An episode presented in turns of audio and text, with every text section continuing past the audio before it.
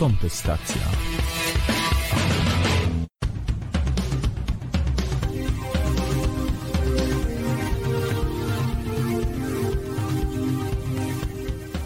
I witamy serdecznie wszystkich, którzy zgromadzili się na naszej antenie. To jest wydanie główne w Kontestacji, a dzisiaj mamy 19 lipca 2021 roku. To jest ten moment, kiedy wiele ludzi już się zaszczepiło, wielu ludzi już jest jakby, nie boi się, uważa, że pandemia się skończyła, mniej więcej to jestem ja, ale są też osoby, które uważają, że nie, że będzie czwarta fala i że trzeba wziąć innych ludzi, odseparować tych, co się nie zaszczepili, od tych zaszczepionych, i o tym dzisiaj będziemy rozmawiać. A witają się z wami Marek Zemsta i Marcin Hugo Kosiński. Piąty tydzień tak naprawdę testów, tak, nie noszenia maseczek nigdzie, zupełnie nigdzie, i rzeczywiście 3 dni temu zostałem skrytykowany, tak trąciła mnie tak babcia w autobusie: maseczki pan nie ma. A ja tak się popatrzyłem w sumie, tak mnie zaskoczyło, bo jakby po kilku tygodniach testów wreszcie ktoś się gdzieś tam obudził, powiedział: może pan wysiąść na następnym przystanku.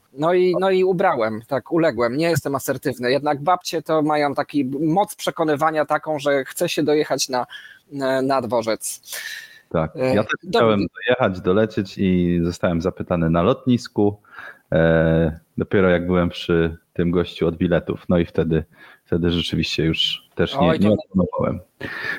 Ale ciekawe, pani obok, która sprzedawała bilety, czy tam sprawdzała bilety, nie miała.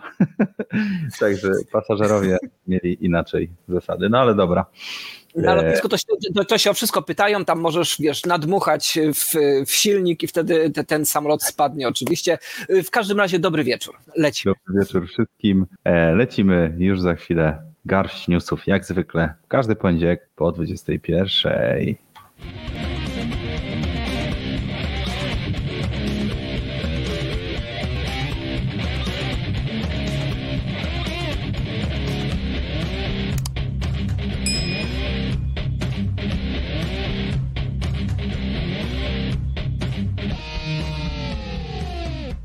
A jeżeli chcesz do nas zadzwonić, to najprościej będzie wybrać adres zadzwoń-kontestacja.com. Taki adres można wpisać w wyszukiwarce na MacBooku, na laptopie, na komputerze stacjonarnym, na wszelkiego typu komórkach, iOS-ach, Androidach, mogą być nawet Redmi. Wszystko to powinno zadziałać, bo to jest działanie przez przeglądarkę, więc takie rzeczy działają tak samo.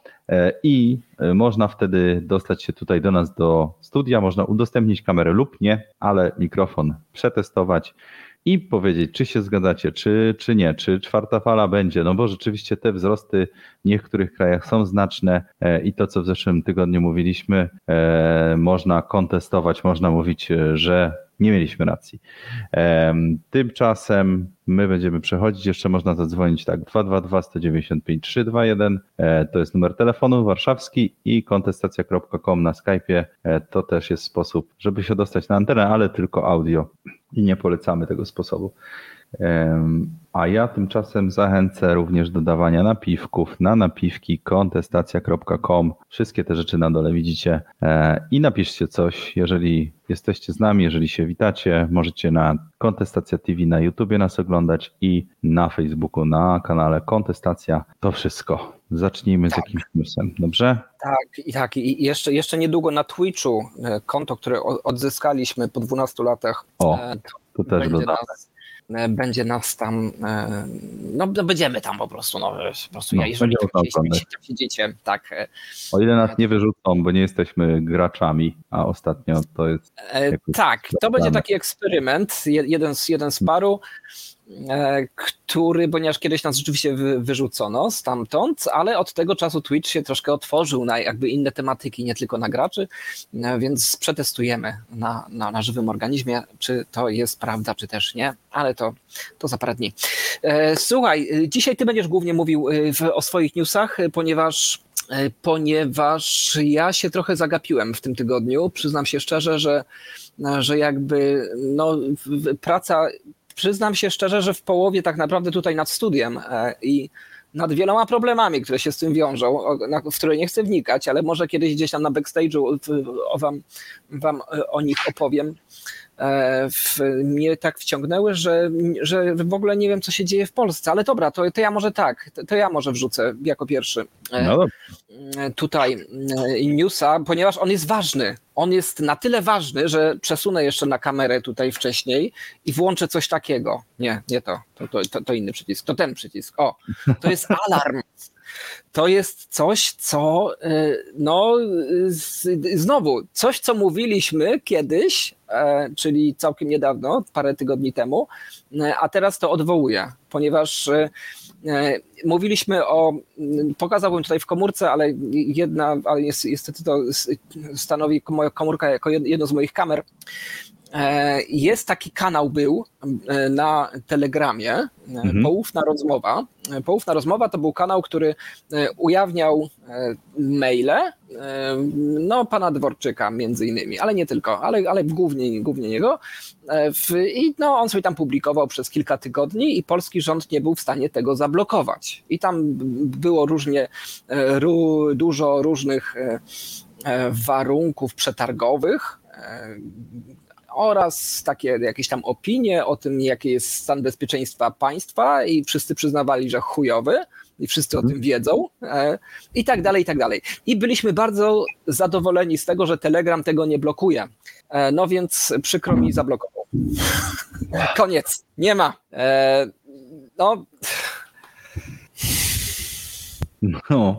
No i właśnie nawet nie wiem, co powiedzieć, wyłączę ten alarm już, ale...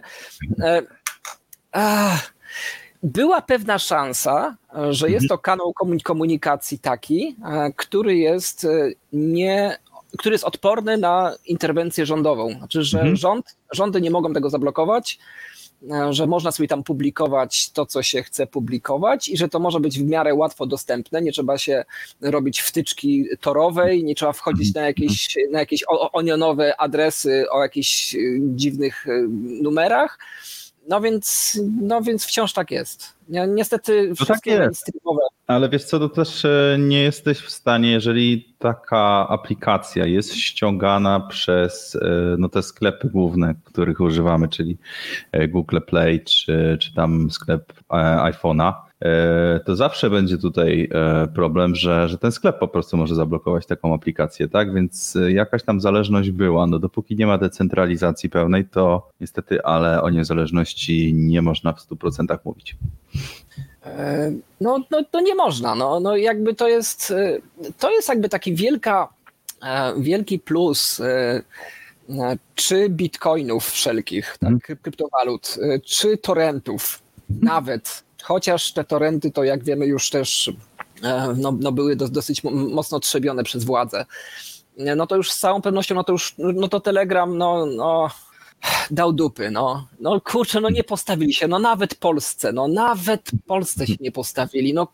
Mogliby przetestować na tak bardzo mało ważnym kraju. Ja rozumiem, że gdyby to były przecieki jakby ze skrzynki Donalda Trumpa, nie? Jakby Johna Bidena. Ale z Polski, nawet przed Polską się taka wielka korporacja ugięła. Ja rozumiem, że to są tam wpływy i tak dalej. Smutne. To i tak pewnie na Telegramie jakoś tam wylądujemy. Przed Białorusią się nie ugięli, co ciekawe, więc jakby Polska jest troszkę wyżej w tej jakby hierarchii.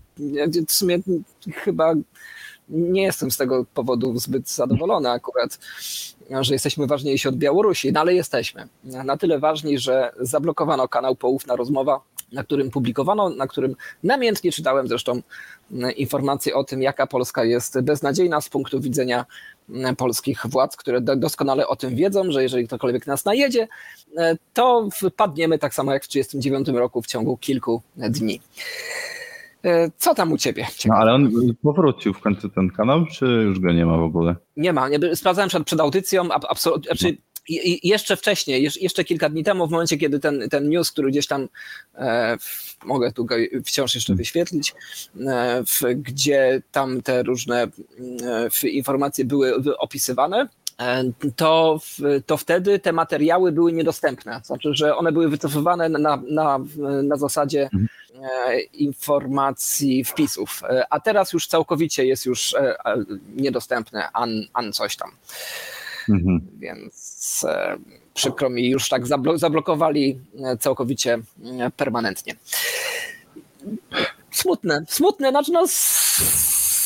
Smutne, znaczy jakby trzeba cały czas się, jakby popierajmy takie inicjatywy, które są rzeczywiście zdecentralizowane, które nie są zależne od sklepu Google'a i sklepów Apple'a, bo właściwie tak naprawdę to są dwie korporacje plus Amazon i jeszcze trzy korporacje, które rządzą światem i które są w stanie absolutnie zablokować wszystkie możliwe kanały dostępu do kogokolwiek na tym świecie i które się umawiają z poszczególnymi krajami, żeby w każdym z krajów tam gdzieś zaoszczędzić kolejne kilkadziesiąt milionów albo zarobić dzięki dotacjom kolejne kilkadziesiąt milionów złotych rocznie. I tak to sobie trwa. Jest to taki Orwell. Orwell by tego w sumie chyba nie przewidział. On by się w dzisiejszych czasach upił, bo nie miałby czego przewidywać, tylko po prostu by oglądał wiadomości. No to skoro Orwell, to ciekawe, czy spodziewaliście się, że aż takie zostaną działa wytoczone przeciwko ludziom, którzy nie sprzątają po swoich psach. Otóż, słuchajcie, okazuje się, że w Tel Awiwie, a tu nawet wspominali, Shalom Izrael, napisał ktoś wcześniej na czacie. W Tel Awiwie problem jest tak wielki, że postanowiono zrobić centralną bazę psów i każdy pies, który tam jest zarejestrowany, będzie miał pobrane DNA i taka baza danych będzie powstawać, a następnie jak znajdą, że jakiś pies nabrudził, to będą brali próbkę i będą przypasowywali, któryż to pies nabrudził i dzięki temu będzie można złapać i ukarać właściciela. Także jest postęp, jeśli chodzi o śledzenie. Teraz również wasze psy będą, przynajmniej w Izraelu, będą śledzone. Kontestacja. Obywatel Wajgild, 5 złotych. Dobrze, że zablokowali. Kto by takie głupoty czytał, a ty się redaktorzyno weź za uczciwą pracę. I są nasi tutaj dyżurujący oficerowie, wysyłają do nas napiwki.kontestacja.com. Dziękujemy. Ja czytam. No i tyle. W sumie to nie wiem, czy coś jest do komentowania tutaj. Kolejna jakby może forma inwigilacji tutaj i regulacji. Obieg nas news, że ziemniaki będą musiały mieć swoje papiery. O! No, ponieważ każdy ziemniak sprzedawany w restauracji czy barze będzie musiał mieć udowodnione pochodzenie. Za sprawdzenie kartoflanych certyfikatów zabrał się specjalny urząd. Brak informacji o pochodzeniu ziemniaka będzie karany. No. Pochodzenie ziemniaka? Ale co będą takie kolczyki przyczepiać ziemniakowi? No, właśnie nie wiem, jak oni chcą to powiązać, bo można mieć przecież z innego źródła certyfikat, trzymać ten sam. Jeżeli nie będzie certyfikatu, to można dostać karę 500 zł. Jeden z restauratorów, który z kontrolą się zetknął, opowiedział właśnie, jak to wygląda. Po rozmowie z producentami i hurtownikami ziemniaków byliśmy zaskoczeni tym, że w restauracje i inne punkty zbiorowego żywienia są kontrolowane przez Państwową Inspekcję Ochrony Roślin i Nasiennictwa, PORiN, ale te kontrole faktycznie mają miejsce. Potwierdzają to lokale gastronomiczne. Mają prawo, przedstawiciele oddziału tłumaczą, że mają prawo, obowiązek badać pochodzenie ziemniaków trafiających do punktu zbiorowego żywienia. Na opakowaniach powinien być kod producenta, każdy producent ziemniaków musi być zarejestrowany w rejestrze producentów rolnych, a większość ludzi nie ma takich certyfikatów, bo ziemniaki kupuje sobie na giełdzie, czasem sobie kupi właśnie więcej albo mniej, jak zabraknie też zakładam, że może być taka sytuacja, że zabrakło w restauracji, a są potrzebne, więc ktoś pójdzie gdzieś do sklepu, na szybko kupi, i nie będzie miał tego certyfikatu. I wszyscy są zaskoczeni i tu gdzieś jeszcze było napisane, po co w ogóle to jest zrobione, bo tu na razie bardzo skrupulatnie opowiadają o tym, jak to zrobić i że trzeba to zrobić. A po co? Oznakowanie musi być na każdym worku, skrzynce, skrzyni. Na szczęście jeszcze nie na każdym ziemniaku. Do tego dojdziemy. Także sugeruję zachować worek i skrzynię, a ziemniaki przekładać. Ja przypominam, że mamy jakby obowiązek oznaczania jajek. Na każdym jajku jest już oznaczenie. Tak, jest, tak, to pieczątka. Pieczątka, więc na każdym ziemniaku myślę, że też da się to technicznie zrobić jakoś. Zobacz, i po co to wszystko? Rąbka tajemnicy uchyla nam doktor Nowacki z zakładu. No to rąbka tajemnicy, to że się ludziom wala mandat i się ich wymaga jakichś papierów, to jest tajemnica jakaś? Dobrze, więc z jakich powodów? Najistotniejszym jest choroba ziemniaków, która występuje w Polsce. Chodzi o bakteriozę, która w znacznym stopniu blokuje eksport polskich ziemniaków do innych krajów. Są na liście kwarantanny. Nie tylko my jesteśmy. Ziemniaki też. Uwolnienie polskiego ziemniania po żywności obecnie jest on możliwy, ale ziemniaki są wnikliwie badane, a do pochłania sporo czasu i energii. Certyfikaty nie.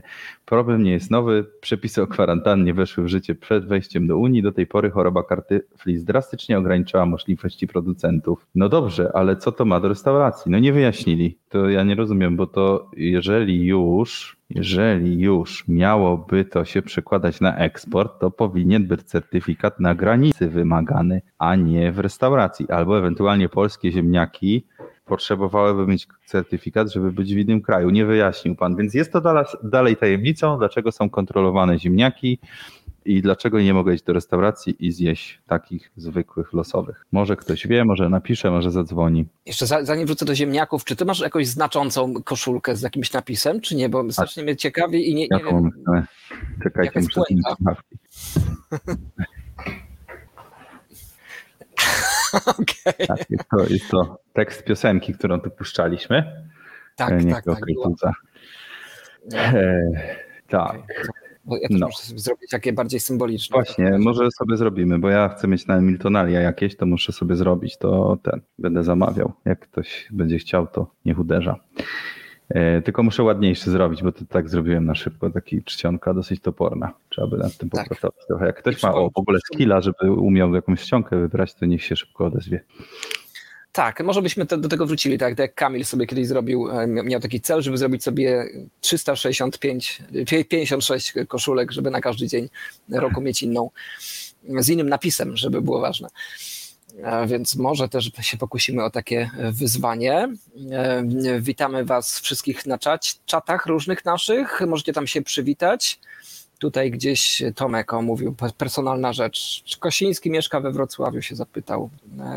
No właśnie, ciężko mi jest powiedzieć teraz, bo mogę powiedzieć, że może tak, ale mam taki kanał, High Five, znany kanał motoryzacyjny, więc jak ten gość, który tam osiąga te 250 na liczniku, jak testuje auta, to wtedy zawsze mówi, że dojeżdża do Berlina wtedy.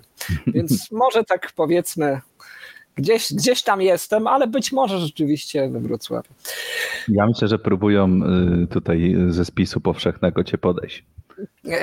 Tak, to jest ten test. A drugie pytanie będzie, ile pan ma metrów? Kontestacja. Mateusz Morawiecki. No i znowu się nie wyświetla. 1 grosz. To taka akcja, by ktoś dał piątaka, a że przedsiębiorcy podnoszą ceny, to piątak to już 500. Właśnie, ja jeszcze się nie nauczyłem, jak puszczać dżingle tutaj, bo jest dużo problemów, albo może tak ręcznie będę czasem opalał coś. O, to ja pokażę, bo się mi pokazało. Przedsiębiorcy podnoszą ceny, piątek już to już 500. Dziękujemy. Oczywiście Mateusz Morawiecki podnosi się w naszym rankingu, goni naszego godlesa Tomka, który do nas dzwoni, a dzwoni używając zadzwoń-kontestacja.com. Dobrze, to tak sobie pogadaliśmy o takich może mniej poważnych tematach. To poczekaj, to zanim wystartujesz ze swoim, ponieważ mam nadzieję, że go masz, to ja jeszcze powiem, bo to ważne jest. No, to jest takie, kurde, myślę, że warto o tym powiedzieć. Mamy wczoraj minęła, czy ja się jakoś mogę powiększyć? Czy ja nie znam tego? Nie, to... przepraszam. To musisz to ustalić. O, dziękuję. Wczoraj minęła 30. rocznica ujawnienia afery FOZ, Funduszu Obsługi Zadłużenia Zagranicznego, i myślę, że przynajmniej z szacunku nie tylko do głównego bohatera, czyli Michała Falcmana, ale też jakby do wszystkich tutaj bohaterów jakby tych pozytywnych tej afery warto o tym wspomnieć, że ktoś pamięta, znaczy, że może nawet nie jest to pojedyncza osoba, ale parę osób też o tym pamięta, że rzeczywiście afera FOZ miała miejsce 30 lat temu, znaczy miała miejsce więcej lat temu, ale 30 lat temu została jakby wywleczona na światło dzienne właśnie przez urzędnika państwowego, urzędnika NIK-u, Najwyższej Izby Kontroli, który przy kontroli Uniwersalu, to była, kojarzycie na pewno, to była jedna z takich, ja może przejdę na kamerę, bo nie mam tam specjalnie żadnych przygotowanych fragmentów, który jakby podczas tej kontroli zauważył, że strasznie dużo pieniędzy wypłynęło z państwowego funduszu, wiele miliardów do różnych spółek o niewiadomej, prywatnych takich, o niewiadomym pochodzeniu, agentury. Jakby, jeżeli ktoś miałby kiedyś jakiekolwiek jeszcze wątpliwości tym, że budżety państwowe służą generalnie do przelewania pieniędzy do prywatnych spółek swoich ludzi. No to jakby afera Fozu jest tutaj jakby tego najbardziej dobitnym dowodem i warto sobie o niej poczytać. Jeżeli ktoś dotrze do książki, która już jest niewznawiana od wielu, wielu lat, ale może gdzieś tam sobie ją odgrzebiecie na jakimś Allegro, to myślę, że warto ją kupić. Nie pamiętam teraz autora tej książki, prawdę mówiąc, ale to sobie znajdziecie, jesteście na pewno zdolni. Strasznie koślawo napisana, strasznie ciężka do czytania, ale myślę, że bardzo wartościowa. Warto też ją z innego powodu sobie odświeżyć, chociażby z tego, jak często zdarzają się samobójstwa w Polsce. I jak wszystkie osoby wokół jednej sprawy potrafią się nagle w ciągu roku, dwóch wszystkie zabić, a te, które nie popełniły samobójstwa, to potrafią się utopić w półmetrowej rzece, co spotkało dwóch policjantów, którzy byli pierwszymi świadkami przy z kolei wypadku kilku innych osób zaangażowanych w tą aferę. Myślę, że jeżeli nie wiecie, o co chodzi, to żyjcie w słodkiej nieświadomości, a jeżeli wiecie, o co chodzi, albo przynajmniej sobie zdajecie z tego sprawę, to myślę, że warto sobie odświeżyć ten case.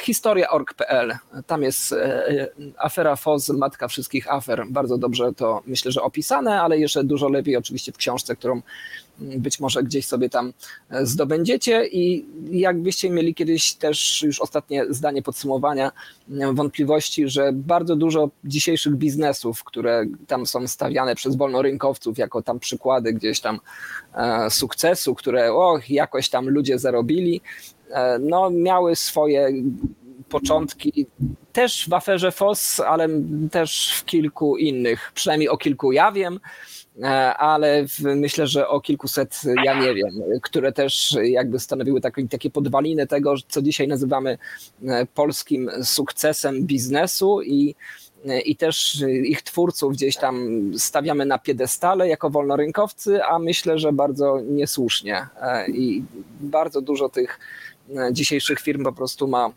gdzieś tam źródła w tym, że po prostu ukradziono kiedyś pieniądze, krótko mówiąc. Państwo służy niczemu innemu, jak tylko kradnięciem pieniędzy, a potem się je w takie bardzo kapitalistyczne sposoby, się je przelewa do prywatnych spółek i potem widzimy, że jest wielka fabryka keczupu na przykład i ona jest świetnym przykładem na to, że ktoś miał gdzieś kiedyś zamysł i otworzył sobie swój biznes. Nie, najczęściej tak właśnie tutaj nie było. Ten kraj nie ma wiele wspólnego z kapitalizmem tak naprawdę, więc większość tych, a już z całą pewnością mogę z całą odpowiedzialnością powiedzieć, że 85% sieci handlowych, o których mam. Kontestacja. Człowiek wolności 2016, 5 zł. Dobrze, że w 2015 roku Polacy powiedzieli: dość afer, dość okradania Polski, dość okradania Polaków, bandziory do więzienia, a pieniądze dla ludzi. Powiedzieli, że czas na Prawo i Sprawiedliwość. Dzięki. Człowiek wolności. Więc, ale ja kojarzę wątek, na którym skończyłem, sieci handlowych, w których robicie zakupy, ma właśnie gdzieś tam korzenie, no niestety w tym systemie. I to jest takie też, jakby miejmy tego świadomość tylko. I myślę, że 30-lecie afery FOZ bardzo dobrze się w to wplata i miejmy też Miejmy też szacunek do Michała Falcmana, też w jego prawie rocznicę zawału serca z kolei oczywiście, który na pewno był tak samo przypadkowy jak wszystkie inne samobójstwa i utonięcia. Przy okazji tej afery warto o tym wspomnieć. Amen. Okej. To ja przejdę może do jeszcze nie głównego wątku, ale też takiego, który mnie trochę poruszył. Mianowicie, jak wiecie, rozpoczęła się walka z kopalniami kryptowalut, rozpoczęła się wojna z kopalniami głównie, tak, w Azji. I mówiliśmy o tym, że Chiny nakazują zamykanie kopalni, a dzisiaj na Veto Median czytam, że malezyjska policja miażdży nielegalne koparki za pomocą walca, ponieważ zlikwidowano 6 nielegalnych przybytków, w których skonfiskowano sprzęt do kopania bitcoina o wartości $1,6 miliona. Rozpustnych przybytków. Skonfiskowano ponad 1000 koparek do dobywania bitcoinów, rozłożono je na parkingu przy siedzibie policji i użyto walca. Obejrzyjmy. Wspomina ci się coś? Ja pierwsza. Tak właśnie państwo udoskonala świat, niższy sprzęt. I pewnie ludzie, którzy trochę mają pojęcia o kopaniu, to wiedzą, że taki sprzęt można również użyć w komputerze, na przykład sobie poużywać. To nie jest tak, że on tylko do tego może służyć. To jest po prostu część komputera, czy to karty graficzne, czy procesory.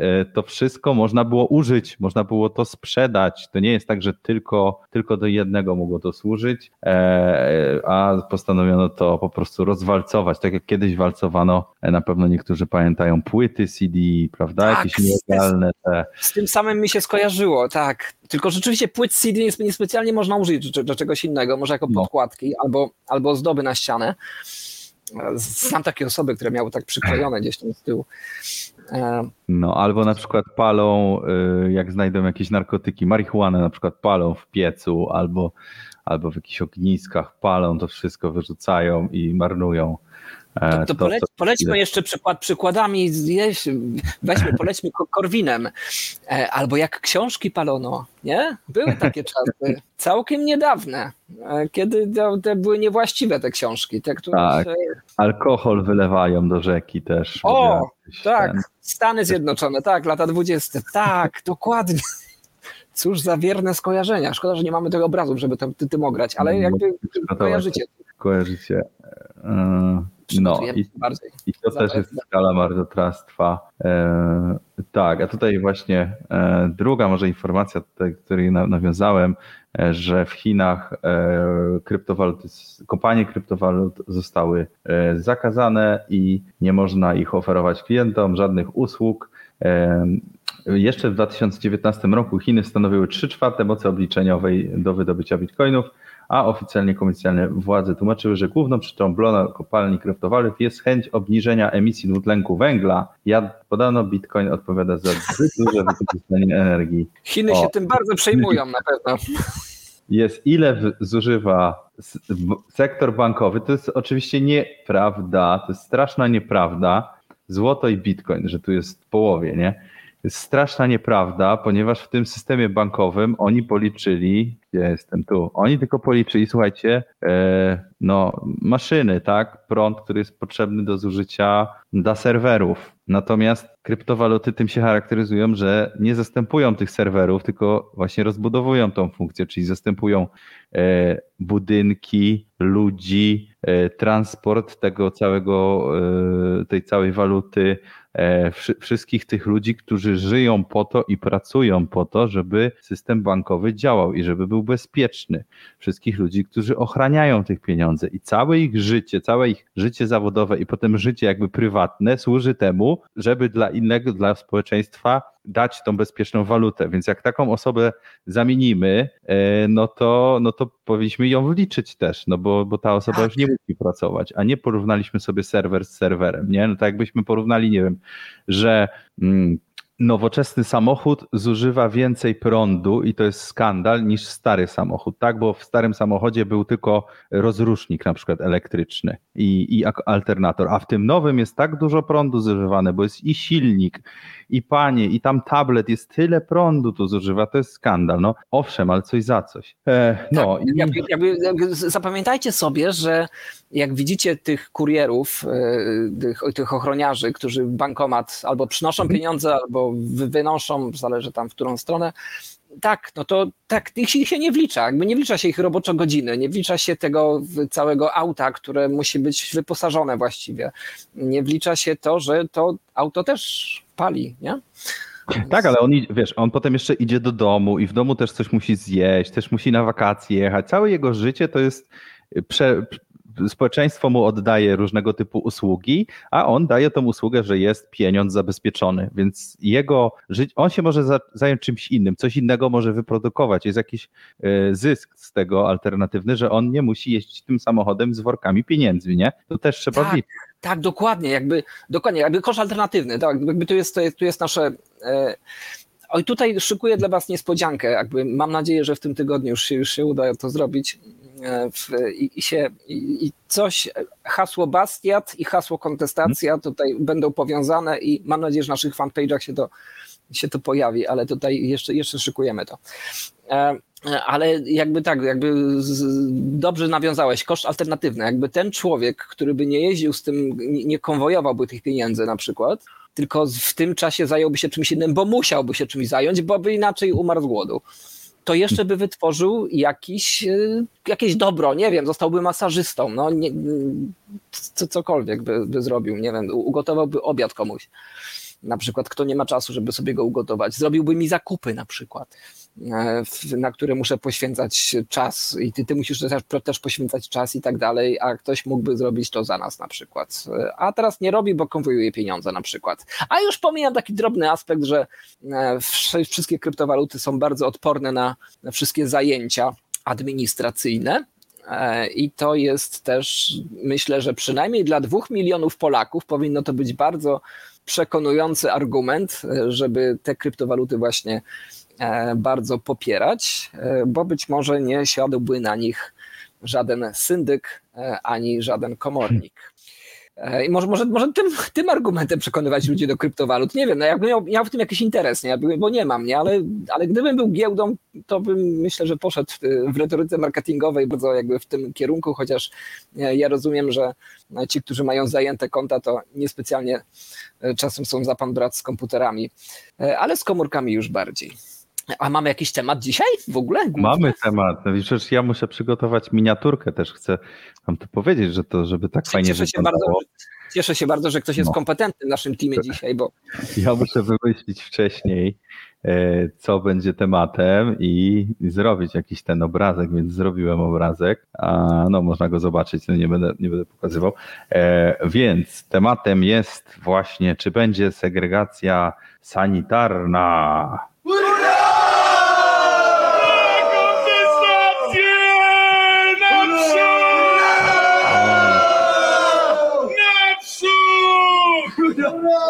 I tak właśnie zniechęconym tym kończymy, bo niekoniecznie tutaj wszyscy się zgodzą, że ona jest dobra, ale zanim do tego, to robimy przerwę.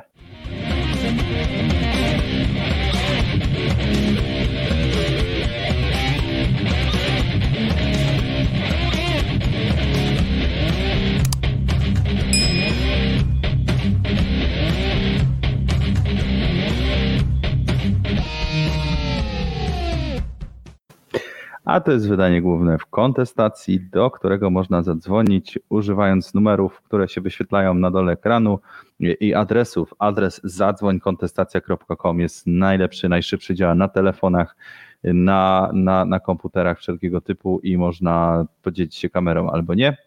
Ewentualnie jak ktoś jest bardzo przywiązany do telefonu, to 222-195-321 albo... Jeszcze kontestacja.com na Skype'ie działa i to są nasze kanały dostępu. Napiwki.kontestacja.com. Jeżeli wrzucicie minimum 5 zł, to pojawi się tutaj na górze i będzie można to usłyszeć również. Także zapraszamy również do tego typu wspierania i interakcji z nami, a tymczasem przechodzimy do kolejnego newsa. Mianowicie okazuje się, że niektórym krajom się nie podoba, że nie chcą się wszyscy szczepić, że uważają, że się za mało ludzi szczepi, niektórym rządom. No i tutaj wiedzie prym jak zwykle Francja, jest bardzo postępowa i pan Macron wystąpił i po jego wystąpieniu 900 000 Francuzów zapisało się na szczepienie. I cóż on takiego powiedział, że się zapisali? Otóż powiedział, że zostaną nałożone ograniczenia na osoby niezaszczepione, że będą te szczepienia dla wszystkich pracowników służby zdrowia obowiązkowe. Dał deadline taki do 15 września. To będzie lato ożywiania gospodarczego, stwierdził, dodając, że paszport zdrowia, kod QR lub certyfikat potwierdzający, że posiadacz ma negatywny wynik testu, jest w pełni zaszczepiony lub niedawno wyzdrowiał, będzie używany w różnych miejscach od sierpnia. Nie wiem, czemu to jest. Aha, ci się mają zaszczepić do 15, a pozostali od sierpnia już muszą pokazywać, w tym barach, restauracjach, kawiarniach. Macron poinformował, że od jesieni w niektórych przypadkach testy PCR nie będą już bezpłatne. No to u nas nie są raczej bezpłatne. Ja płaciłem 300 zł jakiś czas temu. Choć prezydent Francji powiedział, że szczepienia nie będą obowiązkowe dla ogółu, to nowe ograniczenia będą koncentrować się na tych, którzy nie są zaszczepieni. No i w ciągu kilku minut było 7,5 miliona połączeń i 900 000 ludzi umówiło się na szczepienie. To 2 razy więcej niż dotychczasowy rekord z 11 maja. A wszystko wynika z tego, że się zmniejszyła liczba szczepień, że coraz mniej ludzi chce się szczepić i rzeczywiście tak jest również w Polsce. W tej chwili, jeśli dobrze powiem, zamiast jakichś 200 000, w porywach było 300 000 dziennie, tygodniowo w tej chwili szczepi się 50 000 osób i jest pytanie do Was, do słuchaczy, czy powinny być tego typu akcje, nie zmuszania, nie kary finansowej, ale wszelkiego typu no takich właśnie ograniczeń, że na przykład nie pójdziesz sobie do restauracji w Grecji, w której byłem właśnie przez krótki czas. No to jest kara. Już w piątek to było, że nie można wejść właśnie do restauracji wewnątrz. Można zjeść tylko przy stoliku na zewnątrz, a jeżeli chcesz w środku, no to powinieneś pokazać certyfikat. Ode mnie nie wymagano jeszcze, ale pewnie z czasem to się może pojawić. A tak jakoś ładnie wygląda? Taki certyfikat? Masz takie coś? No, mogę spróbować. Okej, poszukaj, bo no bo ja się nie szczepiłem jeszcze, ale zamierzam. Czekaj. O, tak wygląda. Bardzo śliczny. No, ale powiem Wam, że tak, że no, mając ten doświadczenie, że już mam taki certyfikat i wiem, jak on wygląda, jak on działa, to powiem Wam, że no, w zasadzie pierwsza osoba, która go zeskanowała, czyli de facto no, stwierdziła, że on jest oryginalny, no bo wydrukować kartkę i zeskanować, zrobić ksero, no to nie jest problem, można sobie tam wpisać jakieś dane, oczywiście to jest nielegalne, więc nie polecam, ale no, mógłby ktoś to zrobić, jakby ktoś był bardzo uparty i 95% ludzi nie skontroluje tego poprawnie, łącznie właśnie z kontrolą na granicy. Dopiero pierwszy raz zobaczyłem kontrolę, która polegała na tym, że zeskanowano ten kod i porównano, że to rzeczywiście ta osoba, że rzeczywiście jest zaszczepiona i sprawdzono z dokumentem tożsamości, bo tylko w ten sposób da się udowodnić, że to jest jakby fakt. No to była po powrocie do Polski. W pozostałych przypadkach nigdy nie sprawdza. Bo to jest jakby klasyczny taki problem, który już powraca nam kilkukrotnie, że kelner w restauracji nie ma prawa zażądać od ciebie dowodu osobistego, ani paszportu, ani czegokolwiek innego. To jest kelner w restauracji. Czy ja wiem, no jak na przykład uzna, że nie jesteś pełnoletni, bo chcesz kupić alkohol, to chyba ma jakieś tam prawo, nie? Wedle prawa, nawet konduktor nie ma prawa, w Polsce przynajmniej, nie miałem, znaczy Grecję to tam nie wiem, ale konduktor nie ma prawa od ciebie zażądać dokumentu tożsamości. Wedle prawa. Każdy ma to w dupie. Jakby, to jest jakby rzecz akurat konsultowana z prawnikami przeze mnie. Sensu stricto nie ma takiej możliwości, żeby oni mogli od ciebie tego zażądać, ale to robią. Wobec tego ja rozumiem, że teraz Ja kupowałem sobie jakby komórkę jakiś czas temu, parę miesięcy temu, na abonament, czyli taką, wiesz, na raty. I tam jest bardzo fajna była w firmie polityka, znaczy, że bardzo prosimy o dowód i tutaj jest taka nakładka i oni pokazywali ci, wkładali w taką nakładkę, ona zasuwała tam wrażliwe treści, my zeskanujemy ten dowód, ale z tą nakładką, żeby tutaj tylko tam wszystkie dane. Tak, żeby tylko parę rzeczy sobie tam wyciągnąć i to mi się strasznie spodobało, się po raz pierwszy z tym spotkałem, prawdę mówiąc, bo nigdy czegoś takiego nie było we wszystkich tych instytucjach, które dotychczas gdzieś tam miałem styczność, no to jak skanowali ci po prostu dowód, no to w ogóle jest, wiesz, no to tak samo jak z tym certyfikatem, no to czyli ja rozumiem, że to jest taka też furtka do tego. Słuchaj, poczekaj, bo znalazłem, że jest aplikacja, spróbuję tutaj sprawdzać i można sprawdzić. Dobrze, o, darmowa aplikacja zaszczepieni już do pobrania. Będzie można sprawdzić, czy ktoś jest zaszczepiony, więc ja ściągam, słuchajcie, w tym czasie. 3.0 ma, 3 na 5 ma oceny, więc pewnie słabo działa. Może nam zadziała. Testujemy na żywo. To jest taki, wiesz, pato live streaming. Dobrze, pozwalam. I dobra, jest, czekaj, muszę pokazać teraz na siebie. Jest skaner, i się skanuje i czekaj, ja spróbuję wrócić do tej strony, gdzie tam był certyfikat, może on był przykładowy, więc nie znajdę. Nie dawaj na tle naszych sponsorów tutaj, tylko gdzieś tam obok. W ogóle zapraszamy do sponsoringu z napiwki.kontestacja.com, możecie nam przerywać wtedy. Ten certyfikat jest za słaba jakość. Dobra, to ja sprawdzę. Bo ja ciebie widzę teraz. Ja teraz skanuję tutaj to, co się wyświetliło, to ja to skanuję, ale za słaba jakość to jest, nie zadziała mi. Dobrze, sprawdzę, czy działa później. Niestety, bo nie mam swojego certyfikatu przy sobie. Dobra, czyli da się sprawdzać. No to nikt nie widziałem, żeby miał coś takiego. Może w innych krajach nie ma, może taki polski rząd jest tylko hop do przodu, że jest zaszczepieni, a po grecku nie wiem jak to będzie, to nie ma jeszcze. No, ale fakt jest faktem, że jest ta segregacja i Konfederacja wystąpiła z ustawą, z taką inicjatywą ustawodawczą, żeby nie była w ogóle ta segregacja legalna, żeby nie można było ludzi segregować w ten sposób, że ktoś idzie do kina albo nie, albo że ktoś jest wpuszczony do restauracji. W ogóle to było nielegalne i nawet część posłów z PiS-u się podpisała, więc sobie tam zebrali sobie te podpisy, no i miało to być głosowane, ale chyba nie będzie, bo rząd PiS-u to odrzuci. No i właśnie pytanie jest teraz... Ale nielegalne z punktu widzenia państwa, czy z punktu widzenia knajpy na przykład? No właśnie z tego, co kojarzę, to oni chcieli, żeby nigdzie nie można było tego stosować, więc to z kolei mi też... Dlaczego nie? To jest bardzo antywolnościowe, no. Przecież wiadomo, że do niektórych knajp, klubów nie są wpuszczani ludzie w określonym ubiorze, tak to nazwijmy, albo jakimś takim określonym entourage, albo określonym zachowaniu. No jest to bardzo prowolnorynkowe. Ja też nie chcę mieć wszystkich ludzi w mojej knajpie, jakbym miał knajpę. Próbujemy sprawdzić, potwierdzić dla pewności, żeby też... Na przykład teraz bym kogoś wyrzucił dla przykładu, ale... Nie ma nikogo. Żeby powiedzcie coś nieładnego, żebym wiedział, że po prostu, że mogę to zrobić, że mogę z naszej audycji wyrzucić osoby, które są, szczepienia mam gdzieś, ale cokolwiek innego, nie? Powiedzcie na przykład, że lubicie disco polo albo coś takiego. No, tu jest podpis, ale gdzie jest ta ustawa? Może ktoś wie, może ktoś zadzwoni, może ktoś się orientuje. Zebrano podpisy, ale pod czym? Bo to też dużo ludzi się podpisuje, nie do końca czyta, nie? Projekt ustawy, no i tu będą komentarze, ale projektu nie znajdę, więc... O, dobrze. Projekt ustawy Konfederacji jest napisany tak tutaj, TVP3 Rzeszów. Piotrek już zainspiruje. Nie ma, jest jeden akapit tekstu i nie ma projektu, więc trochę taki clickbait, jakbym powiedział, nieładnie.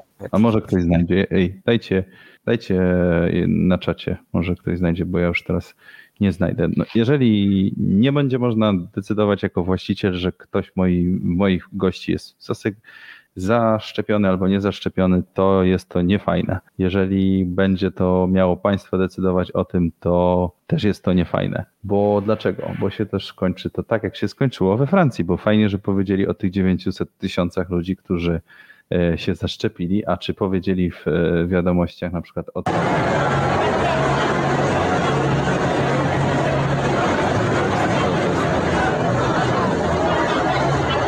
nie spodobała ta decyzja i nie wyszli również.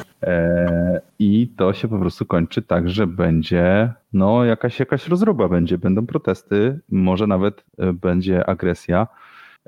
I po co? Bo dalej jakby nie rozumiem tego. Jeżeli ludzie, owszem, zachorowują, to mówiliśmy w zeszłym tygodniu, ale nie ma przypadków śmiertelnych, to dlaczego wszystkich zmuszać do szczepienia i dlaczego segregować? Jeżeli ktoś jest zaszczepiony i może się zarazić, o tym mówią dane, to co z tego, że on wejdzie do kina z drugim zaszczepionym, jak obaj mogą się zarazić, tak? To ten, co nie wszedł i był niezaszczepiony, on bardziej nie zaraża, on zaraża tak samo jak oni. Wirus się dalej będzie rozprzestrzeniał. Jak myślisz? Ja wciąż jakby powracam do kwestii tej, czy można kogoś zmusić do tego, żeby samemu być zabezpieczonym? Mhm. Ponieważ ja rozumiem jakby te argumenty epidemiologów, tych wszystkich fanatyków szczepień. Podkreślę, fanatyków szczepień w przeciwieństwie do fanatyków nieszczepień. To są gdzieś tam dwie opcje. Po środku jesteśmy my, cała reszta, która się zaszczepi albo się nie zaszczepi, jak nie będzie chciała. Większość się zaszczepi z całą pewnością, ponieważ chce być bardziej zabezpieczona. Szczepienia jak najbardziej dają pozytywne statystycznie efekty. Niemniej wciąż mnie fascynuje to, czy można to, że z punktu widzenia statystyki, że jeżeli większość ludzi będzie zaszczepiona, to wtedy my mamy mniejszą szansę, żeby zachorować, ponieważ nawet jak jesteśmy zaszczepieni, wciąż możemy zachorować. To nie jest tak, że nie możemy. Możemy, tylko to jest tak jak używanie prezerwatyw. Prawdopodobnie ona nie zajdzie w ciążę, ale jednak może się zdarzyć, że tak. To i tak samo jest w przypadku szczepienia. I poza tym, że te szczepionki trzeba tam odnawiać, tak samo jak prezerwatywy trzeba czasem zmieniać. To jest jakby analogia, myślę, że jest dosyć bardzo jasna i klarowna. Ale jeżeli my byśmy wszystkich innych zmusili do tego, żeby się zaszczepili, to wtedy my mamy mniejszą szansę, żeby zapaść na COVID-a, co może w tym w ogóle jest mały promil, żebyśmy w ogóle zaszli, żebyśmy w ogóle się zachorowali, a potem jest jeszcze wiele mniejszy promil, żebyśmy w ogóle mieli jakiś uszczerbek na zdrowiu, a już w ogóle śmierć to już całkiem. Ale jest taka szansa zawsze. I czy z tego powodu, że my nie chcemy zachorować, czy możemy zmusić resztę społeczeństwa do tego, żeby się zaszczepiła i żeby zaryzykowała? Kontestacja. Obywatel Wajgild, 5 zł. Osoby nieszczepione powinny móc chodzić wyłącznie do pracy, w autobusach miejsca stojące, a potem kolejni wywrotowcy, osoby palące w piecu węglem, jedzące mięso, nie popierające rządu. No więc właśnie. Czy ta głupia babcia w tym pierdolonym autobusie ma prawo zmusić mnie do zaryzykowania moim życiem, ponieważ ja ryzykuję życiem w momencie, kiedy się zaszczepię, żeby ona miała mniejsze ryzyko, żeby nie zachorować. Według mnie nie. Z zasady. Co z tego, że ona ma 3 razy większe szanse na zgon niż ja w czasie choroby na COVID-a? Mam to w dupie absolutnie. Ona nie ma prawa mnie zmuszać do tego, żebym ja się zaszczepił. Ja mogę to zrobić z własnej nieprzymuszonej woli. Ktoś mnie może do tego zmotywować w jakiś sposób nieagresyjny. Loteria. Tak, ale absolutnie sprzeciwiam się sytuacji, kiedy jakaś babcia lub nie babcia zmusza mnie do tego, żebym ja się zaszczepił, dlatego żeby ona miała większe szanse na przeżycie. Prawdę mówiąc, gdzieś mam jej przeżycie, i tak umrze, tylko wcześniej czy później, nie? Nie ma absolutnie takiej sytuacji, to tak już zdecydowanie Korwinem polecę, że jakby zniechęcić do siebie już wszystkich lewaków, żeby ktoś miał taką możliwość, ponieważ jeżeli damy furtkę komukolwiek do tego, żeby ktoś ryzykował swoim życiem dla naszego dobra, to już stoi otworem, to wtedy już w ogóle jakby korzystajmy z tego, jakby z tej furtki, to już można, już wodze fantazji, to już w komentarzach tutaj zapraszam teraz prowokatorów. Jest jeden prowokator. dla rozwinięcia jakby tych wodzy fantazji, co się stanie w przypadku, kiedy my umożliwimy zmuszanie kogoś do robienia czegoś dla naszego bezpieczeństwa. Może system emerytalny wymyślimy, taki jak jest teraz. No, ale co tam? No poczekaj, zanim odpowiesz. Ja ci powiem, że moja koleżanka na przykład złamała nogę przez maseczkę, ponieważ jest osobą, która nosi okulary. No i zdarzyło się tak, że po prostu miała ręce, zaparowało ją. Była na schodach ruchomych. Kontestacja. Szogun, 15 zł. Unia Europejska chce ograniczyć możliwość używania amunicji ołowianej. Proszę o nagłośnienie. Link w komentarzu na YT. Dziękujemy. Dobrze, to ja zaraz zajrzę. Zaraz będziemy szukali tego linka, bo tutaj nie wyświetlił nam się. Dobrze, znajdziemy swojego linka, ale no, jak to się stało, że złamała nogę, zaparowały jej okulary, jechała schodami, miała coś zajęte, tu zdejmowała tą maseczkę, tu tam te okulary wycierała. No i rzeczywiście tak się zdarzyło, że no, gdyby nie to, że tą maseczkę miała, no to by tej nogi nie złamała. Jest to dosyć pewne, więc pytanie na przykład, tak jak ta pani, która ci zwróciła uwagę, czy w momencie, kiedy w kraju, i znowu sprawdzę dzisiejsze statystyki, żeby też nie być gołosłownym, jest 69 zakażeń w całym kraju, czy to, że ktoś właśnie złamie nogę, a być może ktoś będzie jechał w takim miejscu, gdzie, nie wiem, będzie przechodził przez ulicę i go już potrąci samochód i już na przykład nie skończy się na złamanej nodze, tylko coś więcej. Czy to jest uprawnione, żeby ludzi do tego zmuszać? Czy to jest uprawnione, może na przykład będziemy wszyscy chodzić w kasku, bo uważam, że jak każdy będzie chodził w kasku w tej chwili, gdzie jest 69 osób zakażonych, to myślę, że statystycznie więcej się uratuje ludzi, jeżeli wszyscy będą chodzili w kasku w tej chwili, bo tych zdarzeń na ulicy, w samochodach, na budowie jest więcej niż tyle. Taką mam ryzykowną tezę. No, ale jakby można pójść w tych analogiach dużo dalej. No, jakby każdy musi mieć BMW X5, nie? Bo jakby jeżdżenie Peugeotem 206 no, powoduje, że masz dużą szansę, że umrzesz ty lub twój pasażer, bo to zawsze się tak mówi, że twój pasażer. Dzwoni Skype. Coś nie słychać, ale dzwoni. Halo. Ja na pewno nie słyszę. Czy jest z nami słuchacz na Skype'ie? Nie słychać cię, czekaj, jeszcze nie rozłączaj się, ja tu sprawdzę, czy jest. Ale w razie czego wejdźcie na stronę zadzwoń-kontestacja.com. Można na komórce to wejść, naprawdę. No przepraszam, ja zrestartuję swojego Skype'a, bo być może to jest mój... Kontestacja. Adam Niedzielski, 5 zł. Tak, jest to uprawnione. Jest to uprawnione, żeby zmusić ludzi. Adam Niedzielski powiedział. Dobra. Miałem kiedyś takiego kolegę, ciekawy, co on. O ołowiu, żebyśmy powiedzieli, nie zapomnijmy. Jest coś takiego, to się nazywa przymusowy pobór do wojska. Jest wciąż? No u nas nie, ale w wielu miejscach jest. Tak.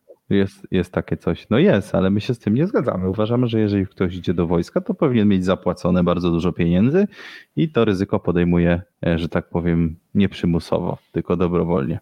Nawet jeżeli w ostatecznym rachunku no, ktoś musi zapłacić z podatków, to już wolę to niż płacenie, niż branie kogoś przymusowo. Tak, czy chcesz się odnieść tego komentarza tam? Do którego zaraz mi przedłużę komentarz, ja tylko powiem już odnośnie wojska, że ja pamiętam jakby czasy, że jakby całe moje studiowałem tylko i wyłącznie z tego powodu, żeby nie pójść do wojska, ponieważ jak zaczynałem, to było 2 lata, trzeba było spędzić w koszarach, jak kończyłem, to był 1 rok. To był bardzo dobry motywator do rozwoju polskich uczelni, do polskiej edukacji wyższej. Więc absolutnie nie popieramy poboru do wojska, to po pierwsze, ale drugi argument jest taki, że ja wiem, że wolnorynkowcy mają często takie gdzieś tam z tyłu głowy poczucie, że to co są radykalni, gdzieś tam ci tacy anarchokapitaliści, libertarianie, zależy w której konwencji to tam nie nazywamy. Ja też jestem anarchokapitalistą wbrew pozorom, nie jestem minarchistą, czyli nie popieram państwa minimum, tylko brak państwa. Niemniej w praktyce oznacza to, że jakbyśmy naprawdę pozwolili, niech to wojsko se już będzie, niech nawet będzie se ta policja, niech se będą te sądy, no już pożal się Boże i tak dalej, to naprawdę będzie 8, 10, 12% budżetu aktualnego na to przeznaczane. Znaczy, że moglibyście obniżyć podatki o 90% i to by wszystko zostało. Tak? I byłoby to wojsko i byłoby, mam wrażenie, że dużo lepiej wyposażone niż dzisiaj. Więc tak się nie bardzo tam gdzieś tam nie przykładajmy. Ale na który komentarz miałbym odpowiedzieć? No tutaj się ostro pytałem ciebie, czy ten Kosiński to jest normalny? Dziwi się, że nie ma 100% działających środków i to jest specjalnie czy dla beki na poważnie jest zerwanie jakichś wariatów. Ja bym bardzo poprosił o bardzo konkretne pytania, bo to mnie wtedy wywoła do odpowiedzi. Pogarda, dobrze. Czy pogarda dla starszych ludzi głupota z udawaniem nieznajomości sytuacji, a wolno chodzić po ulicy i prychać zarazkami na innych? No więc to prychamy, tak, cały czas różnymi zarazkami. Pytanie, na ile one są śmiertelne, no więc pokazywałem, że nie są. Tak, i to jest na poważnie. Jeżeli w tym trzecim komentarzu zawierają się te dwa poprzednie, jak nie, to tutaj uzupełnijcie, to zacytujemy tutaj was. Mamy słuchacza również. Dobra, to za chwilkę jeszcze jedna myśl ostatnia. Tak, podtrzymuję moją tezę sprzed 2-3 tygodni, że mam dość dyktatu starych ludzi. Mam dość tego, że starzy ludzie decydują, jak mamy żyć. Ja mam 40 lat. To nie jest mało, ale to nie jest aż tak dużo. To jest gdzieś tam po środku. I serdecznie mam dość tego, żeby jakaś 70-latka albo 20-latka z drugiej strony, dlatego ostrożnie wybieram teraz związki tutaj relacyjne, decydowała o tym, co mam robić w swoim życiu. I czy prycham zarazkami? Tak, bo mówię do was teraz i prycham na monitor na przykład i tego nie poradzę nic. No. Mogę siedzieć w masce, mogę siedzieć tutaj w stroju kosmonauty z wami. Będzie dużo gorszy dźwięk niestety, bo tam jest dużo gorsza akustyka w środku skafandra, więc robię to tak, jak teraz robię. I nie chcę, żeby jakiś emeryt albo jakaś emerytka, bo emeryci są akurat spoko, nie? Jakby tutaj nie mam żadnych... Dziwnie zawsze jednak te emerytki są tutaj dużo bardziej agresywne. No i oni mają dużo krótszy, okres na emeryturze. Też. No jakby tutaj kobiety są dużo bardziej agresywne w rzeczywistości, to myślę, że wszyscy mężczyźni zdają sobie z tego sprawę. I tak, dokładnie, mam tego dość. Nie chcę, żeby emerytka rządziła moją rzeczywistością.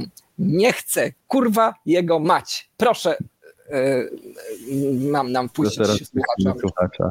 Dzień dobry, kto do nas dzwoni? Dzień dobry. Cześć. Hej.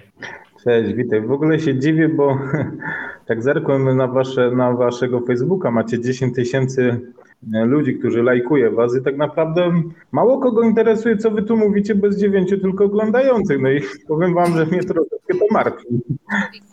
2016. Znowu czekajcie, bo ktoś rzucił kasę, to jeszcze tylko pokażę. Tak. To się pojawiają. Mamy prawie przerwania sponsorów. Okej. 5 gwiazdek stare. Dobrze. I teraz dlaczego tak jest? Po pierwsze jest kilka kanałów, to o tym mówimy. Dużo ludzi nas słucha dalej w audio, na przykład przez Spotify'a. A po drugie, online, żeby się zabrać w poniedziałek i być przy monitorze, to też nie każdy zdąży. Nawet był taki ostatnio case jednego gościa, który się wkurzył, że ma dużo lajków na Facebooku i ludzie nie kupują jego płyty. To możemy kiedyś o tym pogadać, dlaczego tak się dzieje. Ale to się nie przejmuj się na naszą popularność. Jakby tutaj... Ja się tam nie przejmuję. Dobra, tylko tak słucham was i tak szczerze powiedziawszy, jak tak mówicie o tej wolności i tak dalej, to wiecie, z dnia na dzień jest ta wolność cały czas nam zabierana, nie? I teraz, wiecie, zmusili nas już do masek, tak? Teraz próbują nas zmusić do tych szczepionek, nie? I w międzyczasie jest jeszcze taka akcja tam LGBT i tych jakichś tam kolorowych flag i tak dalej, gdzie wszędzie teraz idę przez ulicę i mam nawet przejście dla pieszych pomalowanych na kolorowo. A może ja nie chcę chodzić na takich przejściach? Może mnie to drażni? No kurde, Dlaczego też, wiecie, no bo to jest takie narzucanie jednemu i drugiemu po prostu swoich jakichś tam myśli i tak dalej, ale może niekoniecznie ja też tego chcę słyszeć, może niekoniecznie chcę w tym uczestniczyć i tak dalej. No a z drugiej strony jest ta wolność, którą też mówicie, że na przykład mam restaurację i nie chcę, żeby mi wchodziła tam osoba, która jest, nie wiem, kolorowa na przykład, albo tam ubrana w coś tam, albo jest na czarno ubrana, albo na biało. No, z drugiej strony byłem też jeszcze w sklepie na przykład i nie mogą cię ze sklepu spożywczego wyrzucić, bo ty jako konsument możesz tam zrobić po prostu zakupy, czy ty będziesz nago, czy nie, znaczy nago może nie, ale jakkolwiek ubrany, tak? No to coś tu jest nie halo, coś tu nie gra, tak? No bo dobra, jeżeli ktoś chce się zaszczepić, owszem, niech się szczepi, ale teraz mówią, że szczepionka nie daje gwarancji, że on się zarazi. To z drugiej strony po co się szczepić? Czyli jeżeli ja wychodzę z założenia, że nie chcę się szczepić, to czemu ktoś inny ma mnie zmuszać, że ja mam być zaszczepiony? Proszę mi to powiedzieć, dlaczego ja mam ryzykować swoim zdrowiem, bo na przykład są jakieś poszczepienne rzeczy, które nie chodzi mi o COVID w tej chwili, tylko na przykład jakieś tam inne szczepionki, które są udokumentowane, że są poszczepienne różne tam jakieś powikłania i tak dalej. Czyli no to proszę mi przekonać mnie do tego, jeżeli się da, oczywiście nie siłą, tak jak to Francja i Grecja robi, żebym ja się zaszczepił. I nie chodzi o loterię. Pieniądze mam. My tutaj jakby tego nie będziemy robić. Uważamy, że to jest twoja decyzja, no ale rzeczywiście dużo ludzi uważa, że powinno się. Nie, ale tu jest, okej. Okay. Jak masz na imię? Możesz powiedzieć? Grzegorz mam na imię. Grzegorz, okej. Okay. Tak dobrze się zwracać. Grzegorz, ale to jest jakby bardzo dobra kwestia, którą poruszyłeś. Jakby gdzie jest ta granica tego, do czego możemy innych ludzi zmuszać? No bo wiesz co, ja ci coś powiem. Znaczy ja mieszkam w ogóle w Austrii i tu jest, Austria jest to takim krajem policyjnym, mamy dużo policji, jest tu porządek i tak dalej i słuchajcie, no czasami się czuję, że mieszkam w takim więzieniu, tak? Ale tu się dobrze czuję, no bo jest to pewnie, jest to wszystko poukładane, ludzie wiedzą co mogą robić, czego nie mogą i się do tego stosują. Jeżeli się ktoś nie stosuje, dostaje ostrzeżenie, drugie, trzecie, no i przepraszam, wypadł stąd. Nawet mogą cię wyrzucić z twojego własnościowego mieszkania, bo na przykład za głośno puszczasz muzykę 3 tygodnie z rzędu, tak? No i cię wyrzucą. No bo robisz po prostu, nie wiem, tam przeszkadzasz innym i mi się wydaje, że w tym wypadku jest to jakieś tam, jest uzasadnione, prawda? Ale teraz pytanie, dlaczego też tak nie uzasadniają właśnie, dlaczego to nie ma tych argumentów takich, że ktoś, nie wiem, powie dlaczego to tak, tylko jest to medialnie takie narzucanie tego, nie wiem, takiego chaos, taki strach i tak dalej, co mi się to nie za bardzo podoba, no bo słuchajcie, pandemia nie wiem jak długo trwa, bo nawet nie patrzę na nią, ja nigdy jeszcze nie testowałem. I czy ja przeszłem tego COVID-a, czy nie? No nie wiem, jestem zdrowy i prawdopodobnie nikogo nie zaraziłem, bo mam styczność z ludźmi cały czas i jakoś zdrowo się odżywiam i tak dalej. I to jest ode mnie zależy, jak ja się zachowuję, ja też patrzę na innych, żeby im krzywdy nie zrobić, żeby jakoś tam, wiecie, bo wiecie, razem żyjemy w tym całym środowisku i musimy sobie jakoś po prostu jeden drugiemu nie przeszkadzać, tak? A teraz nagle dzięki tej pandemii sobie przeszkadzamy. Chcemy się kłócić czy co, to kurde, do czego to prowadzi? No dobra, Grzesiu, czy powinno być zakazane wyjeżdżanie autem na ulicę? Stanowisz wtedy dużo większe zagrożenie dla ludzi niż jakbyś nie wyjechał. Tak, powiem ci tak. Samochód jest to narzędziem zbrodni, można tak powiedzieć, bo ginie dużo osób, tak? Tak. U nas 7 tysięcy rocznie. No to widzisz. No to jednak jest to narzędzie, czyli de facto można byłoby to zakazać, tak? Z drugiej strony ja mogę powiedzieć tak, 90 parę procent czasu samochód stoi i tak naprawdę nie jest użytkowanie, bo albo stoi na parkingu, bo my śpimy i tak dalej, a na dojazd na przykład do pracy zużywamy niecałe 10% tego czasu samochodu, a do wyprodukowania tego samochodu potrzeba tyle energii, że te całe jakieś tam dwutlenki węgla i tak dalej, to powinni w ogóle zakazać produkcji samochodów, tak?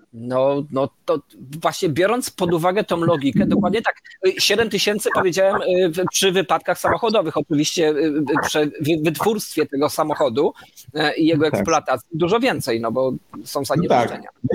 No dobrze, to idąc dalej tą drogą, Bo zresztą jeszcze troszeczkę z tego tropu tam, czy to zakazać, czy nie zakazać, to tak naprawdę za chwilę mogliby nam zakazać też oddychać, bo wydychamy dwutlenek węgla, tak? No jest jakieś ocieplenie przecież robimy, nie? No to kurde...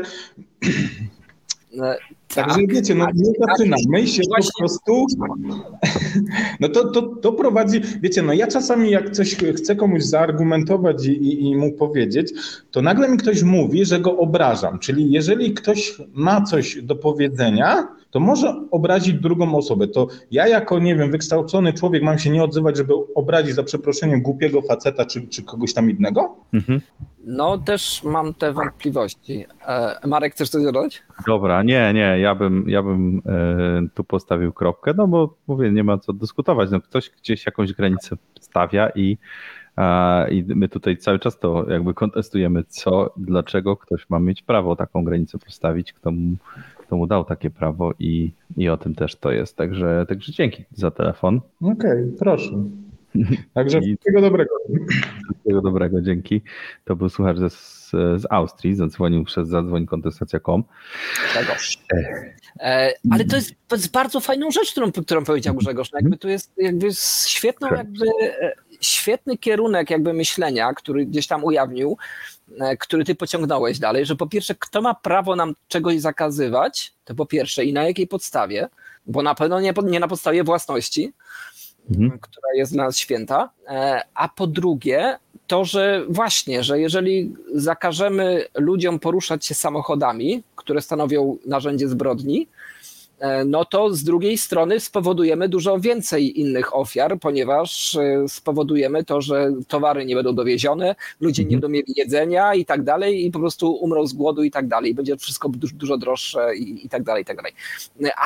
Ale z trzeciej strony właśnie, jeżeli w momencie jakichś lockdownów spowodujemy zamknięcie firm, spowodujemy zakaz poruszania się dokładnie na tej samej zasadzie, to spowodujemy, że gospodarka będzie kulała, będzie właśnie doprowadzała do tego, że będzie wszystko dużo droższe, że będzie powodowała to, że ludzie będą umierać zupełnie w innych segmentach gospodarki. Ja tutaj zareklamuję teraz, ponieważ za tydzień naszym gościem będzie dziewczyna, która mieszka w Szwecji od wielu, wielu lat i która nam powie o tych wszystkich mitach i faktach, mam nadzieję, które... Może przejdę na... Nie, zawiesiłem się na tej kamerze, dobra. Muszę jeszcze na techniku popracować.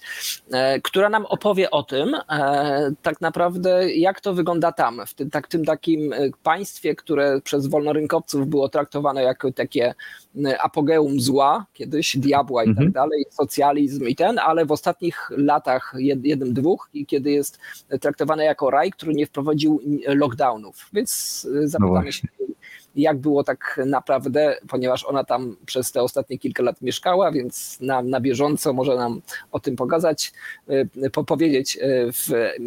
Miała być dzisiaj, ale to uznałem, że to tak za szybko, że trzeba się troszkę przygotować do tej audycji, więc będzie za tydzień, więc tym bardziej zapraszamy 26 lipca 2021 roku, będzie naszym gościem. No niemniej jakby wracając do głównego wątku, no jakby ofiar nie widać, jakby co widać, czego nie widać.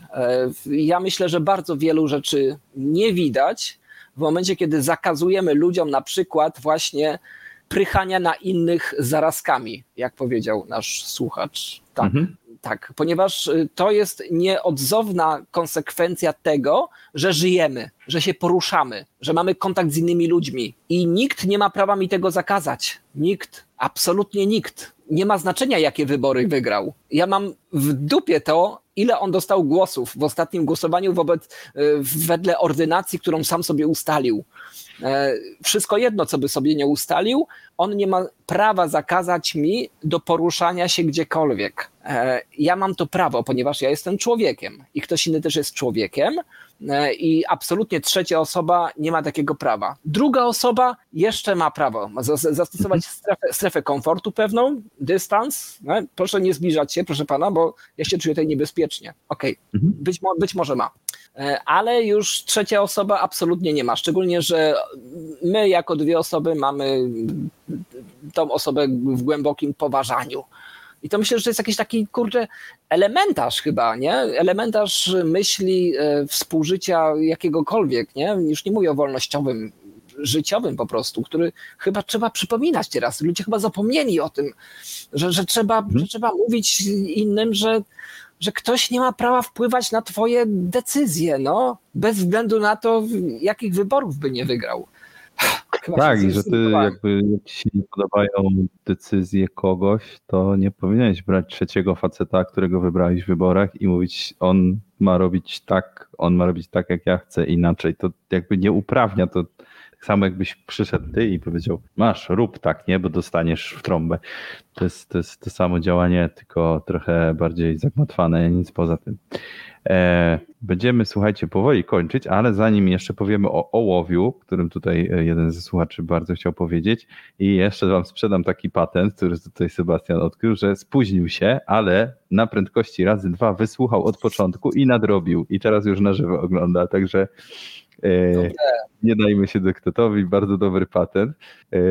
A Wojtek właśnie tutaj pisze o tym ołowiu, więc tu są jakieś takie szersze miejsca, gdzie można coś poczytać, a ja spróbuję i tutaj znalazłem takie miejsce, gdzie tam piszą o tym, że wchodzi zakaz stosowania śrutu ołowianego, jak również, tu jeszcze było wcześniej napisane, że na przykład przynęty takie wędkarskie też nie będą mogły zawierać ołowiu.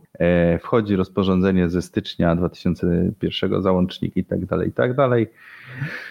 Ograniczenie, o którym mowa, zapowiadane jest zakaz stosowania śrutu ołowianego na obszarach wodno-błotnych oraz w obrębie 100-metrowej strefy buforowej wokół nich. Zacznie on obowiązywać po 24 miesiącach, a więc w lutym 2023 roku. Dotyczy zarówno polowań, jak i strzelectwa sportowego. Wątpliwości przewidywana trudność w określeniu miejsc otaczanych szczególną pieczą, no właśnie, kto to będzie definiował, gdzie to jest, i zasięgu oraz konsekwencje.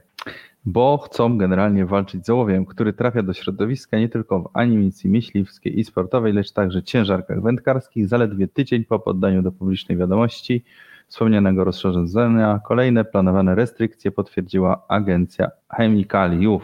No i że nie będzie można stosować w przypadku amunicji śrutowej, okres przejściowy 5 lat, dla pocisków 18 miesięcy, planowane nie dotyczą użytku innego niż cywilny, czyli będzie można oczywiście wojskowo, państwo będzie mogło sobie strzelać, policja też będzie mogła sobie strzelać, ale prywatny jakiś tam człowiek nie będzie mógł sobie strzelać, więc takiego typu są szykowane restrykcje.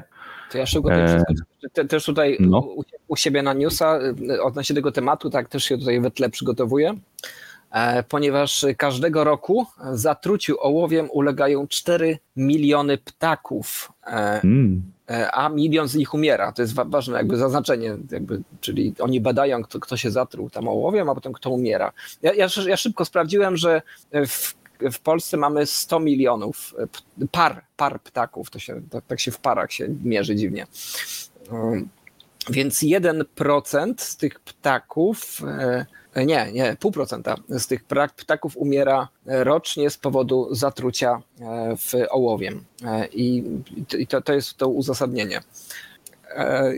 Jakby news mnie zaskoczył, bo przyznam się, że jak troszkę od paru dni jestem poza światem, i aż się zastanawiam, co mam powiedzieć na ten temat, ponieważ jakby tutaj inne uzasadnienia, tutaj jakby łzawe, jakby tam historie o różnych łabędziach czarnodziobych, które gdzieś tam być może ucierpiały z tego powodu, mają stanowić uzasadnienie. To trochę mi przypomina jakby tą sytuację z żarówkami. Ja rozumiem, że to jakiś lobbying jest, tak?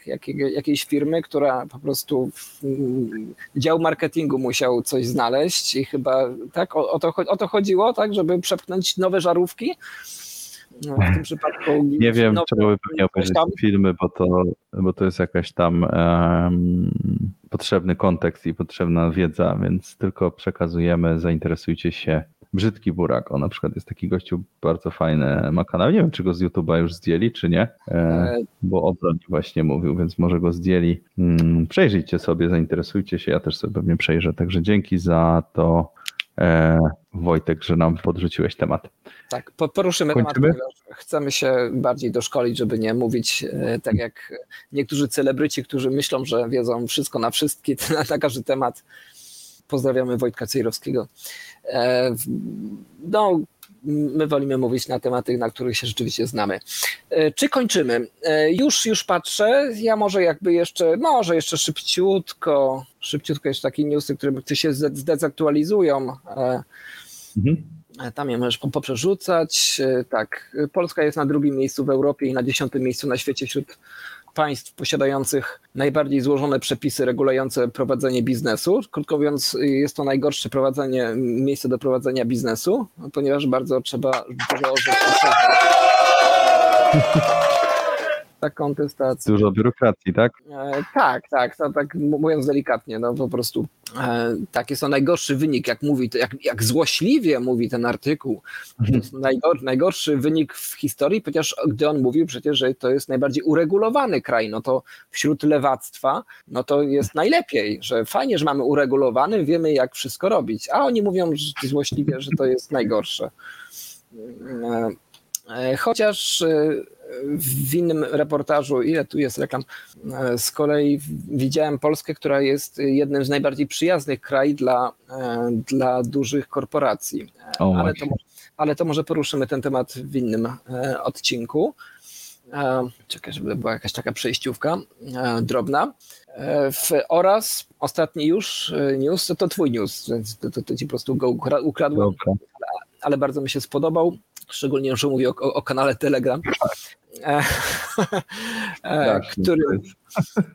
który mówi, że o Białorusi.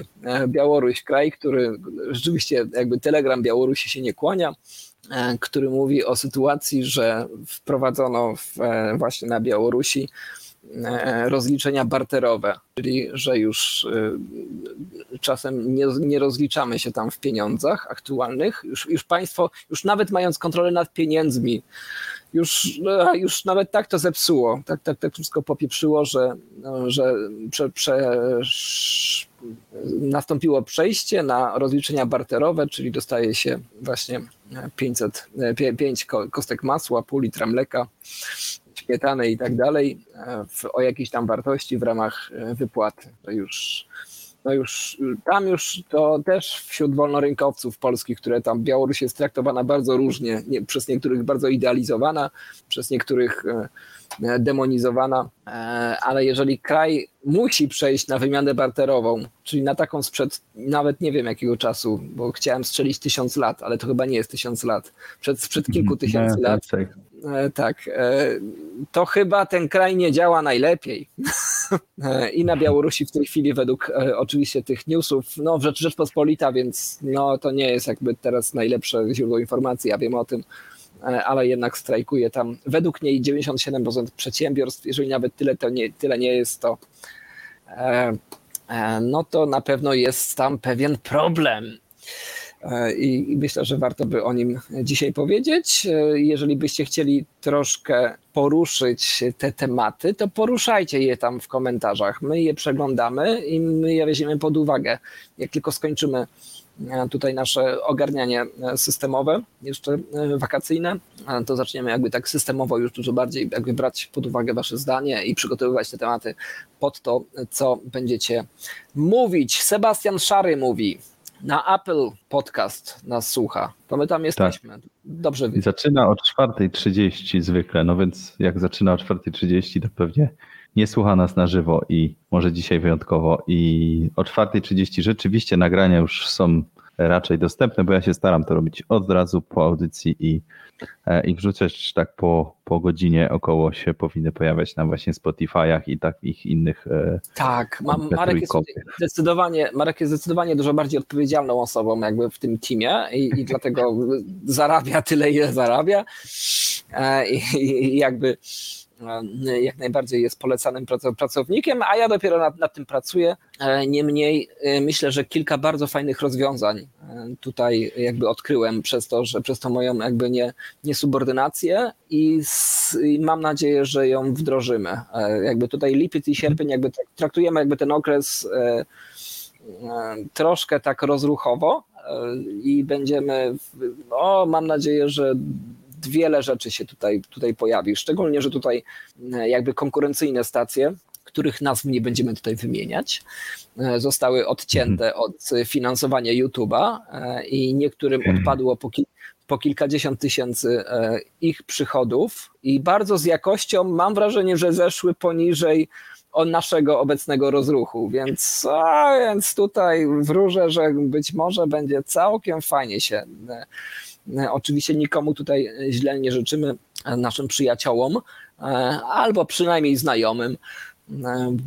Wróżymy jak najlepiej, no niemniej jakby rzeczywistość jest taka, jaka jest. Znaczy, że te platformy, z którymi jesteśmy gdzieś tam powiązani, no bardzo traktują w sposób, jak wiecie, wybiórczy swoich klientów, a my jesteśmy ich klientem i my postanowiliśmy się od samego naszego początku naszej reaktywacji z nimi jakoś tam nie wiązać. Więc tym bardziej was zapraszamy na napiwki.kontestacja.com oraz dużo bardziej was zapraszamy na naszego Patronite'a, który wciąż jest w czasie reaktywacji. patronite.pl, tak? łamane na kontestacja i myślę, że to będzie nasz jakby główny gdzieś tam, znaczy wzornik tego, czy chcecie nas słuchać, czy nie. Strasznie bym chciał wam pokazać wiele rzeczy, których wam nie mogę teraz pokazać. Ale mogę wam obiecać to, że się pojawi jedna nowa osoba, to już jakby absolutnie z całą pewnością i która, to dosyć niespotykane w naszym środowisku, jest kobietą.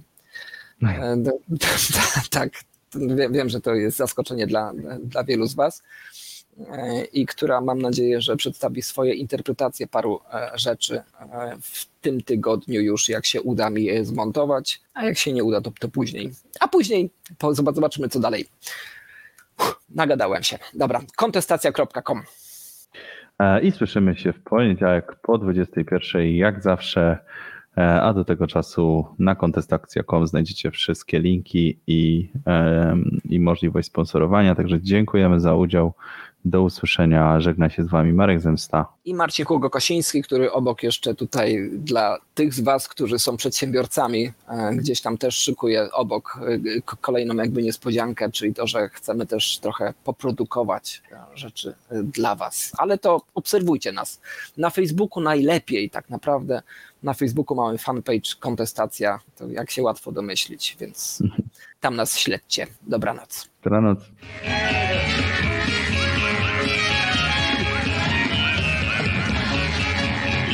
Albert, wychodzimy!